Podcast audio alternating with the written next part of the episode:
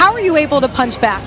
I mean, our team's relentless. Uh, we had great performances uh, by Austin Grouse on the mound, and uh, our offense just keeps going. We pass it along, one guy to the next guy. We had 19 hits yesterday. We had another 19 today. The Bulls' offense is uh, it's bar to none. We compete, and uh, that's what we do. We get things rolling. We pass to the next guy. Line drive by Betancourt. That ball's hit well to left center field. It's got some carry. It's gone. Rafael Betancourt. Lines that ball. Oh, Grouse catches it. That was good defense. One and two to Monkey. Oh, and he smashes that ball. The wind could help in this situation. Plumley is so fast, but he's not going to get there. We start off the eighth. Oh, Marcus Rodell starts it in style, lines it deep to right, and that is out of here. Five in the ninth, and that is a chopper that scoots through the middle. Two runs will score. It's nine to seven. Rosenblum having a day. Down two. Mayo lines that one, and that could get down. It does. They're going to go ahead and send home the next run, and it's nine to eight. Rodell scores easily, and this is unbelievable. Five straight hits for the Bulls. Tied now. Eric Snow lines it, hits the first base bag. That's a lead for the Bulls right there. Mayo will come home easily, and it's 10 to 9. Eric Snow whacked it off the first base bag. A huge RBI knock. Is going from first. Brutcher drives it through the right side of the infield. Here's another run for you. An RBI single. And it's 11 to 9. Two away. Curveball over to second base. Bobby Boser fields it, throws to first, and the Bulls win it. Hi, everybody. This is your host, Mark Giardino. Uh, we have a great episode ahead for you today. But before we get into that, just wanted to say thank you to everybody that's been listening to us all off season. Uh, our number of listeners has really been growing over the past year, and we really appreciate it. Just as a reminder, we have our first tailgate of the of the season coming up this Saturday for the 4 p.m. game against Louisville. Uh, we'll be setting up a tailgate around 1 p.m. I'll be posting more details about the location on social media, so be sure to follow us at USF Baseball Fans on Twitter and Instagram both. But yeah, if you're going to be at the game on Saturday, definitely try to stop by our tailgate, say hello. Uh, if you want to hang out longer or just stop by for a little bit, either way, we'd love to meet our listeners. If you'd like to contribute to bring something to the tailgate, uh, you can email me at usfbaseballfans at gmail.com what you'd like to bring, or if you'd like to chip in for our pizza order, um, you can also send me an email saying that you'd like to do that, and I'll send you my Venmo. But yeah, without further ado, uh, let's get into today's show. Hey, welcome to this edition of the It's Brewing at McEwen podcast. I'm here with two of my co hosts this week, uh, Adam Cartwright and Matthew Giardino. Um, so this is the first uh, podcast of the actually the regular season, with the season starting uh, this Friday with the USF Baseball Invitational hosting three different schools, uh, starting off with the UConn on Friday night, Louisville on Saturday, and uh, on Sunday playing against Indiana State. Um, so this season we're we're trying to record twice per week, um, put out kind of just current, um, you know, thoughtful, uh, frequent episodes. Um, just kind of re- the, the earlier in the week will be more like reacting to uh, the the weekend series and looking ahead to the midweek, and then later in the week would be reacting to the midweeks and looking at that uh, current weekend's uh, schedule coming up. So that's kind of what we're looking to do, and um, so today's episode, we're going to kind of break it into three parts. Uh, the first thing we wanted to talk about was just with the season coming up and the Bulls in a conference that has five new teams, uh, 10 teams in total. Uh, we wanted to kind of do a little preview of the American Athletic Conference from a perspective of, uh, you know, some of the teams that are favored, some of the players that stand out. And then uh, the next segment will be with Matthew. He's going to kind of talk about some of the things that he's looking to see opening weekend out of the Bulls. And then I'll finish it off with a segment kind of just looking at uh, these other teams uh, that we're playing against in opening weekend and seeing a little scouting report on them. So Uh, with that, um, I'll kick it over to Adam to kind of get us started talking about some American Athletic Conference. Yeah, hey, what's up, guys? Uh, happy baseball season, right? Finally here. Uh, just looking at the American Athletic Conference, uh, we had the preseason polls kind of get released. You saw East Carolina uh, sit on top. Uh, they received nine votes. Uh, I don't think you can uh, really debate that they're kind of the, the, best team coming into this conference just based on what they've done and what they're bringing back. Um, however, uh, interesting note: the only other first place vote did did come to USF. So someone someone is looking at our our lineup and thinking that there's something there. Um, I'm going to happen to agree with that that one person as well. Um, but I thought also interesting about our as you looked at those polls, uh, numbers two, three, and four on that list was Charlotte, UTSA, and Florida Atlantic, and that's three of those teams that you talked about in the intro as as uh, new teams to the conference. Um, I'm not so sure if Charlotte is the second best team in this conference. They uh, they lost Cam Fisher last year, who hit 30 home runs in college football, which is, or I'm sorry, college baseball, uh, which is absolutely insane. Uh, but if you look at their lineup from a broader perspective, you know they're going to lose four of their top five hitters uh, in terms of RBI, so that might be a little a little tough to replace. Um, speaking of just kind of losing some production, the the transfer market kind of hit this conference, I think, kind of hard. Uh, you saw teams like Wichita State had a lot of transfers. Uh, a lot of teams are maybe trying to look for uh, to replace some production because of losing their top two or three hitters uh, to the SEC in particular. It felt like there was a, a pipeline there. Um, so I think it could be interesting with a lot of teams with some question marks. I think when you look at uh, the statistics from last season, you see a lot of teams that or I'm sorry, a lot of players from teams that aren't necessarily here anymore.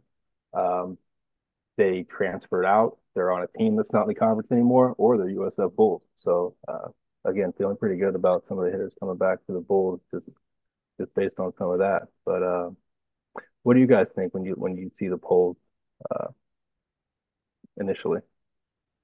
Yeah, I mean, I was just going to mention about how we got to see Florida Atlantic last year in person and mm-hmm. about how their lineup is extremely, you know, potent and stuff. But I'm pretty sure yeah. that they lost the guy in the first round or maybe second round at latest. Um, was it January or something? Uh, yeah, he he did. They lost him to the first round. What did I have on them? Oh yeah, Nolan Schanuel. Mm-hmm. Yeah, he yeah, um, yeah, was, he actually ended up playing in the regular season for the Angels, which is crazy. Yeah. They're actually another one that lost like outside of him. I think they lost like their number two and three hitters to transfers to the SEC. oh wow. Yeah. That's crazy. It happened a lot. Like when I was looking, at I was like, "Oh, who are the best hitters?" And I was like, "Oh, he's at Georgia. Oh, he's at Missouri. Oh, he's at Ole Miss." I'm like, "Oh." That was for FAU. Uh, that was for like around the conference. Like oh, around every, the conference. Everywhere. But yeah, FAU particularly had two. I think one went to Missouri and one went to Ole Miss. Wow. Yeah. We're uh, we're pretty lucky then. yeah, yeah. All right, now looking at uh, some potential American Athletic Conference kind of player and pitcher of the year candidates. Um, real quick, we'll talk about some of the guys from USF. Which I mean, you, if you're listening to the show, you've heard us talk about them here in the recent uh, recent past. Uh, but my first one I'll talk about is uh, Bobby Boser. Uh, I think he was recently kind of named as a as a watch list for for being someone to keep an eye on in terms of these postseason awards. But he's really just your prototypical just power, speed, threat, uh, really athletic. Is going to play second base, uh, so he's going to play in a, in a, in a defensive position that'll let him to kind of highlight that. Um, could be a 20 home run guy uh, if he really has a has an on year. Uh, that's kind of the ceiling that you would see there, and if he kind of reaches that, uh, you would you know obviously see him in that in that player of the year conversation. Next, uh, Eric Snow, uh, defensive player of the year. So he's kind of going to be looked at kind of uh, as a as a really good defensive player, but he also kind of brings that that power speed uh, threat, maybe more speed than power. He's going to hit six home runs. I think he could probably get that into the double digits, but he also hit about 450 uh, or, or over that last season. So uh, really a guy that, you know, has a really good couple months. Maybe he's, he's flirting with that 400 number uh, in terms of batting average. Um, so again, numbers like that might, might really get him some attention. Yeah. And, and then uh, next I'll look at my personal favorite is, uh, is Drew Brutcher.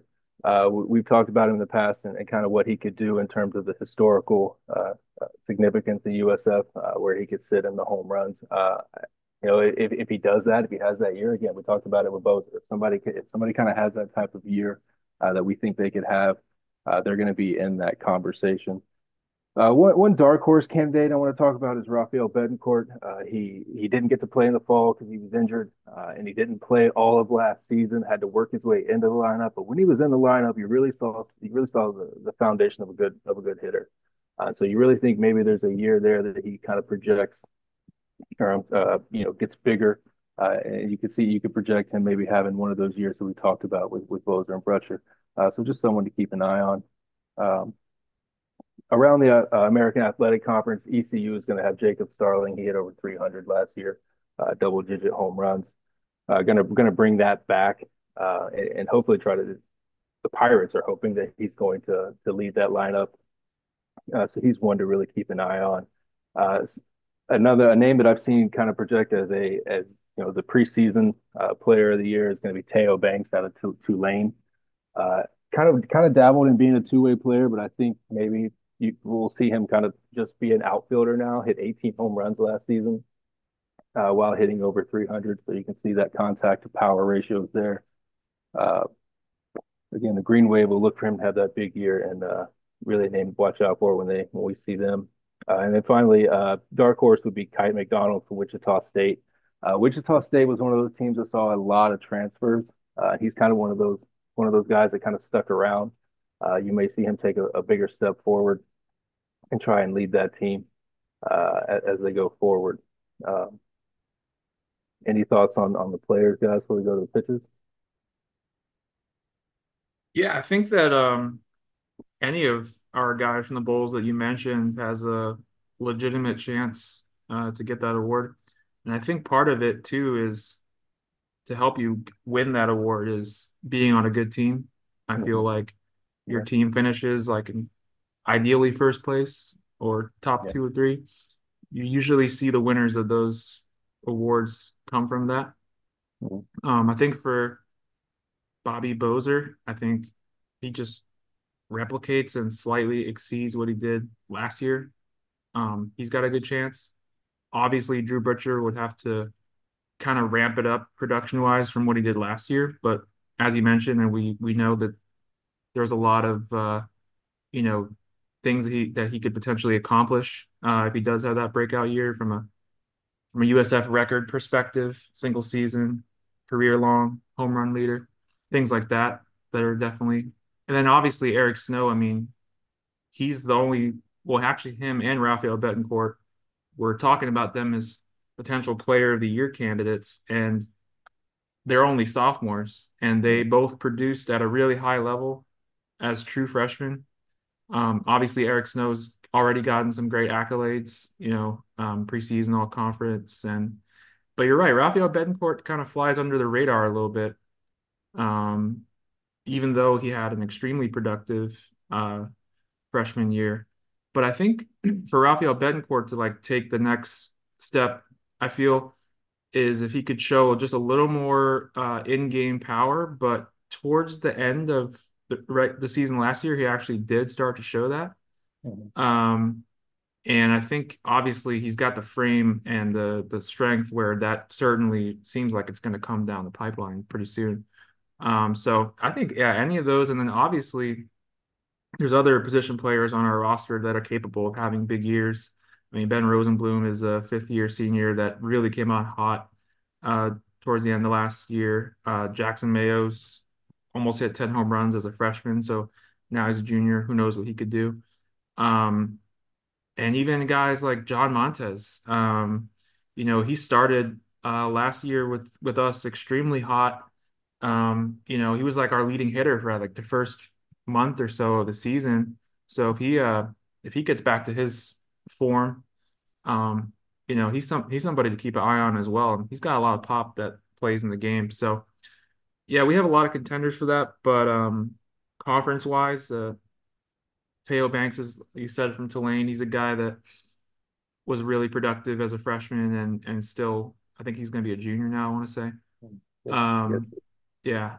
So, and Jacob Starling is a pretty clutch player for ECU. I remember uh, in the, I want to say, super regional against Texas a couple years ago. He hit like some crazy, like I don't know if it was a walk off or go ahead, but mm-hmm. yeah, that place ECU was uh was rocking. He's not he's not a big guy either. He's he's a he's like an Altuve kind of. Mm-hmm. Um, but uh, yeah, he's uh he's a good player. So a lot of good a lot of talent in the AAC to watch out for. But um, yeah, you can kick it to the pitchers. Oh, yeah. I was gonna add. I was actually gonna add on to that as well. I, I think kind of going back to what something you said, Mark, is you know if you get top three in conference, a lot of those awards will naturally fall their way, you know, to your team. And I think with our team and the depth that we have, especially on offense, that you know, come the end of the year, if we're at the top of the standings, I think you know we have a lot of different guys on the roster right now that you know could find themselves find themselves on first team, second team, third team, or honorable mention, um, just based off of talent and and depth alone. I think we can get a significant people on a postseason award. Absolutely, just to kind of echo what you guys are saying, just the protection in the lineup when you have guys that can hit behind you and guys that can hit in front of you, it really goes a long way. Um, but yeah, moving on to the pitchers. Uh, I'll start with USF. I think our leading candidate for pitcher of the year has got to be Siebert. Uh, really came on at the end of the season and just showed a lot of consistency on the mound. Uh, we heard Coach Mohl talk about in our previous uh, uh, podcast that he had kind of made a lot of strides physically, uh, which is kind of where he that's where he needed to make the strides. I think he kind of had everything he needed on the mound. He just needed to improve the the machine that's that's up there working it. And um, if he did that, and he and he really makes those those physical uh, strides that Coach Mohl talked about, I could we we could see a really big year uh, from Siebert uh, at a program that is used to seeing pitchers have really good years um, in the past. And so. Uh, again, just he's he's the name I'm looking for on looking at on our staff uh, briefly, just around the conference, I think the hands down favorite uh, is going to come from ECU with Trey Yesavage. Uh, we got to see him in person uh, last season. Uh, he pitched four innings, gave up one run and three hits. Uh, I do want to point out that that one run was a bomb by Drew Brutcher, so we, we might have a little advantage there. But uh, he, Savage, is going to be a problem uh, anytime he takes the mound. Uh, D1 baseball has him ranked as the number three starting pitcher in the country. Uh, I actually think his last year numbers were better than the AAC pitcher of the year. Uh, in the end, he ended up with a, a couple less strikeouts. But again, something happened at the end of the year, and he was kind of what seemed like an innings limit. I don't know if it was injury or what was going on, but I don't know. I just I not my not my battle, so I don't know what was going on. But end of the day, he, he's going to be a real problem. Uh, moving on to the next one, uh, Parker Smith out of Rice, uh, really big kid, 6'4", 230, uh, ranked 33rd starting pitcher out of D1 baseball. Uh, had a pretty decent season last year, 3.58 ERA and 88 innings, uh, coming in as a first team Conference USA. So he's going to be one of these new guys that we don't really know much about. Um, and then we're going to have to kind of see how it goes. But again, he's going to come in with a lot of talent. Uh, and then Cameron Henson out of Charlotte, um, ranked 71 starting pitcher. Uh, fifth year senior, a lot of experience, was their Saturday guy last year. Is going to step into the Friday role uh, this year. So they're going to really hope that he he kind of has a lot of production because, like I mentioned, they're going to lose a a huge can't mention enough a huge hole in their lineup uh, with a guy that can hit 30 home runs. They're going to need somebody on the mound to maybe try to curb uh, that that that production on you know on the defensive side. Uh, but yeah, those are my guys that I'm looking at on the mound. Is uh, you guys uh, have any thoughts on those? Yeah, I would say uh Trey Yesavage, obviously. Um, I remember a couple years ago, I think he was like a high leverage bullpen pitcher, and he's like gradually gotten a he's evolved into a starting pitcher now. Um, and yeah, I mean he's nasty. I mean, really high spin rate, good velo- great velocity. Um, but uh, he'll he'll be obviously interesting to monitor. And then yeah, the new guys uh, like a guy from Rice or a guy from Charlotte. Obviously, we we'd never seen him seen him really before. Um, but if you have a, if you have a good track record of production in the Conference USA, like like those guys did, and yeah, I mean that's going to translate to the American Conference because I think RPI wise, our conferences were very similar in ranking last year.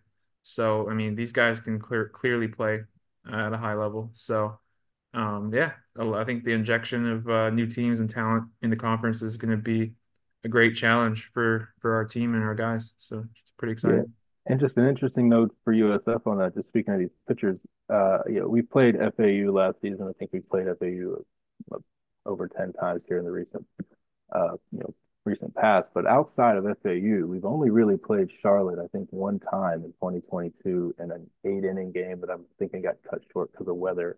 No, I, I, you know, what actually happened. The the two outfielders on Charlotte collided, and uh, they, oh.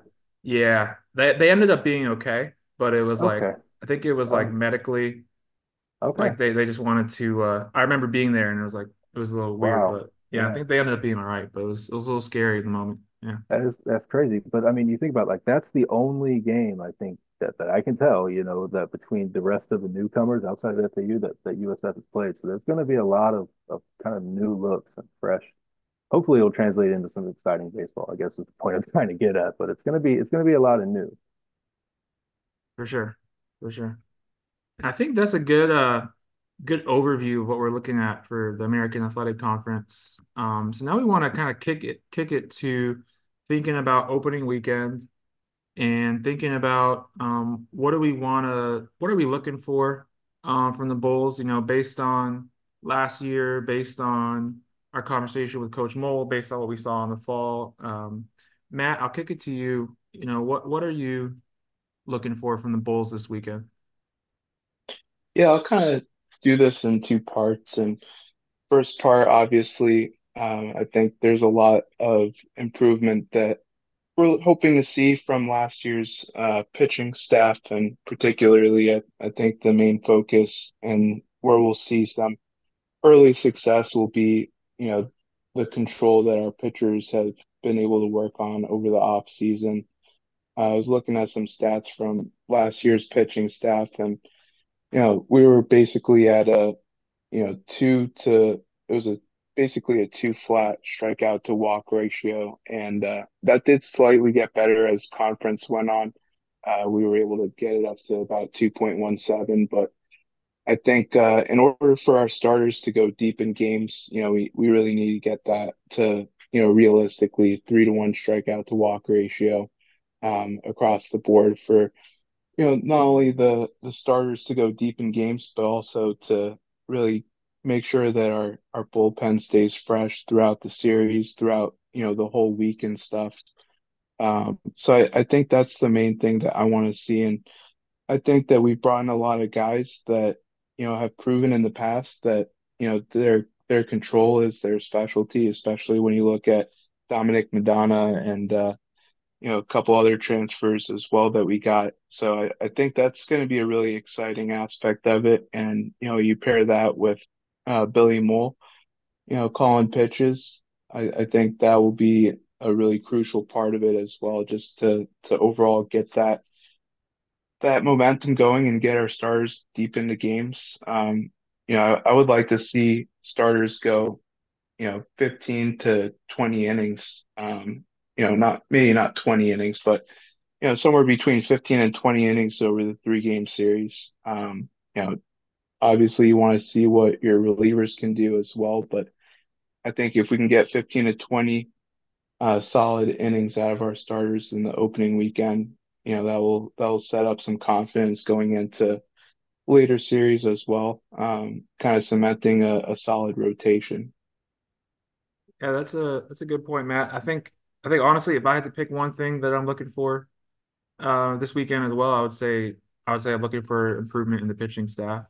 And just kind of like you said, one one aspect of that is being able to get our starting pitchers to go deeper into games and being able to allow the relief pitchers to, you know, play a true reliever role or true, you know, bridge in the sixth and seventh, set up in the eighth, closer in the ninth. Obviously, that's a that's a perfect world, but you want to you want to aim for that. You know, the the great teams out there that are at the level that we want to be at, they they have a lot of good structure like that. Their their starters do go deep, and you know they have guys in in, in defined roles. And um, in order to allow guys to have consistent roles, you got to have consistent starting pitching. So um, Yeah, and I'm I I'm think uh for that for sure. yeah, and I, I think you saw, you know, Hunter Mink and Jack Seibert get deeper into games as the season went on last year, and I'm looking for a continuation of that, you know, consistently going six or seven innings. And I think a lot of times they were pretty efficient in doing that as well. And um, you know, bringing in a guy, a, a guy like uh, Madonna into the rotation, who's also, you know, used to going deep in games. I I think that will be a, a good relief on the rest of the staff. And I think, you know, a big part of that too is going to be Lawson Gailey. You know, we we talked about it a lot, but you know, he would go out there five innings and pitch 55 pitches, you know, come out clean. Uh, you know, I, I think he could be a big contributing factor in, in overall giving the pitching staff a lot of confidence and, and giving them a lot of rest too. For sure. Adam, is there anything that you're particular looking for?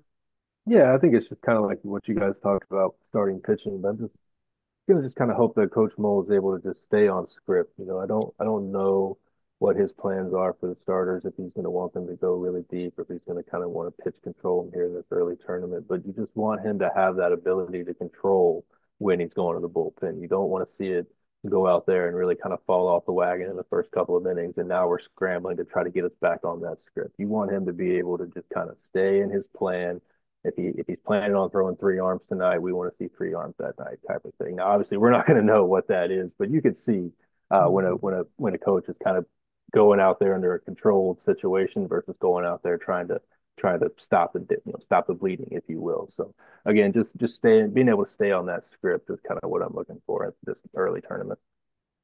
And I think too one one thing that's going to just benefit the staff overall is, you know, you got Chandler Dorsey and you got Riley Skeen, and they both have a year of Division One baseball under their belt now. Um, so you know they're they're really looking to lock down the later innings of the ball game.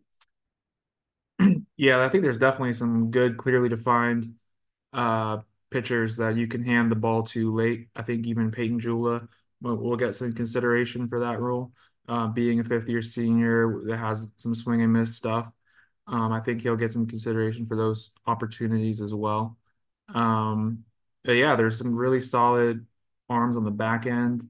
Um, I'm and I'm really interested to see an opening weekend if we get to see Joey Bellini, who was uh, a really impressive freshman who missed all of his sophomore year uh, because of Tommy John surgery, and I'm I'm excited to see him finally come back to the mound. And um, he's really going to be important for us this year because he is one of only two healthy left-handed pitchers that we have right now, along with Kyle Scrape, the transfer from Old Dominion. And they're, they're those two lefties. They're a little different in style. I mean, obviously Joey's kind of like a he's he's got a, really good power and um he's he's great, got great mound presence and powerful pitcher. And Kyle Scrape, from what I saw him pitch in the fall, he he's really gonna locate as long as he stays ahead in the count. Um, he's he can do what he wants. Um, he doesn't have you know blow away crazy uh, velocity, but he does have good movement and good location, and I think that could really serve him well, especially from the left side, left hand side of the of the mound. Um, but yeah, I, I, agree. I think I think the main thing we're looking for is pitching, and then the last thing I would say is just we obviously want to see the the batting order live up to the billing. You know, they've gotten a lot of um, recognition already. Guys getting pre, all preseason, all conference, and guys that we're talking about as possible contenders for Player of the Year. So uh, just looking for them to live up to the hype, and I, I'm pretty sure that they will. Yeah, and I, I think I think another thing uh, I really want to see this upcoming weekend too is to continue to work on um, you know getting better at defense. Last year we were awesome, but as we all know, a couple years ago, um, you know things weren't all that great, and uh, we made a lot of strides last season. But I would really like to see us continue to improve on that. Um, you know, I, I think we have a lot of guys that know exactly what positions they're going to be in this year. Um, but overall, you know, having the returning defensive player of the year, that certainly helps. Um, but yeah, I'm I'm really looking forward to to seeing that being a big part of the the equation of success this year as well. Yeah, and uh, you know, one last thing I want to talk about, I'm looking forward to is uh, Coach Mo talked about how he's going to expect a more aggressive style of offense uh, in, in, this season. And so we've got some athletic guys that can run. Uh, and so I'm waiting to see what Eric Snow can do when he gets the green light, when Bobby Boser gets the green light. Uh, there's others that I'm not naming off right now, but when we start giving guys the green light, uh, what's that going to do with the offense and how exciting is that going to be? Yeah, so not not only are the Bruin crew going to be putting pressure on the pitchers, but so are the uh, the base runners on the base paths. Absolutely. Exactly. Exactly. Yeah, I think that's a good good good look ahead to the weekend from a from a perspective of you know what we're looking for from our from our guys. Um, but I'll I'll kind of close off the show just with a little preview of uh, the three teams that are coming in this weekend. Uh, it's pretty unique to get to play three different teams in in one weekend, and not only that, they're they're really solid clubs. I mean, Friday night to start the season, you're going up against UConn, who's coming off of uh, a season in which they won 44 games. Um, I, I read a little bit about them. They apparently they kind of really did that on the strength of their batting order. Um, the pitching was pretty good, but they really ripped the cover off the ball last year. But they lost three out of their top four hitters from a from a hits standpoint. Um, they do return uh, a couple of their best offensive weapons uh, Jake Studley, a right fielder, and Luke Broodhorst, the infielder who had 14 home runs last year. Um, so they do have still a couple of key offensive pieces, but they do have a lot of holes to fill in their lineup. And then from a pitching standpoint, I think because it's Friday night, we're obviously going to see their ace pitcher, which is Stephen Quigley, who's a right handed pitcher. Uh, he's a senior. His fastball is between 92 and 94. And He's got an effective slider between 82 to 85 miles an hour. Uh, like I said, he's a veteran, and we're likely to see him on Friday night. So that'll be interesting. Uh, UConn also lost their closer last year, who had 11 saves to graduation. Um, so they'll have some holes to fill up in their bullpen as well. But again, a really solid program that has made it to five straight regionals and they made it to two super regionals since 2010. So really solid club. That coach has been there for a long time, and uh, he's pretty consistent. So then on Saturday, uh, we're playing against Louisville uh, from the ACC. Um, they had a little bit of a down year last season. They were 10 and 20 in the ACC, but they were still 31 and 24 overall. Um, and they, they believe they lost uh, some some names on the on the mound from the starting rotation. Um, and we're going to be seeing them on Saturday. So we're probably going to see their second pitcher. Uh, not really sure who that's actually going to be right now. I think they have a ace that's pretty clearly defined for Friday night, but I think that their weekend spots are kind of up for grabs.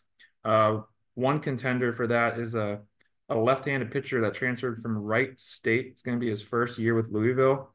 He had a three ERA for them last year and for Wright State and a 10 and 1 record as a uh, starting pitcher. But obviously, the whatever league that is, Horizon League, Valley Leagues, not the same level as the ACC, but still obviously, obviously a good pitcher. Um, same as Silas Gongora. And then also they they got a fifth year senior transfer from Division three, um, who apparently is the front runner for their closer role he throws about 90 miles an hour and he had insane statistics in division three baseball. But uh, they think he could be effective at the d1 level because he's got a lot of movement on his pitches and that's jake caraba. And so he's apparently the front runner for their closer role. But i think as a team um, they they have a pretty veteran lineup. They have they do return a lot of their hitters from last year. I think i think for them they they're, they're, they're more of their question marks appear to be on the mound. So it'll be interesting to see how their Saturday pitching rotation is able to uh, able to hold up. And then the the last team we're facing on Sunday, Indiana State. Um, they're coming off the best year in their school's history, uh, where they made it to a super regional, and they were actually uh, in line to host that super regional but due to other events on campus, I think it was the Special Olympics of Indiana, they weren't able to host it there, but they still played in the Super Regional and did really well. Um, forgot who they lost to, but they they made it really competitive for sure. Um, was it Texas? Uh, I want to say it was. Oh, TCU. It was TCU. Yes, it was the Horned Frogs. Yeah, they went to TCU. Um, but yeah, that was competitive. Um, it was it was a team from Texas.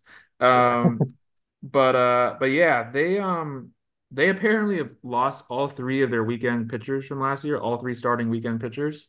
Uh, so they they have a a lot of holes to fill themselves to, to try to replicate the best season in school history. Um, there is one guy that uh, really stands out from their team. He's a left-handed pitcher, Jared Spencer. Um, scouts are saying that he, this is very high praise because they're saying this guy is a clone of Josh Hader. He's a lefty that throws 94 to 97 mile per hour fastball and mid 80s slider from a low slot. Um, and they're actually thinking that even though he was a closer last year, he may become a starting pitcher because obviously they lost their three best starting pitchers. Um, but yeah, Jared Spencer, he's got the long flow hair going on. Um, yeah, and that's you'll, really you'll tough. know when you see him.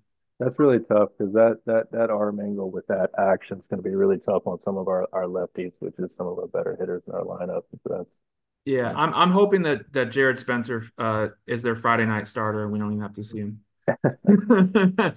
um, yeah, but I mean, he's really like the main guy that stands out from their team. I think the rest they're really just trying to uh, you know, fill some of the holes from last year. But uh, but yeah, that is uh kind of our look ahead um to the upcoming weekends, and uh, that's all.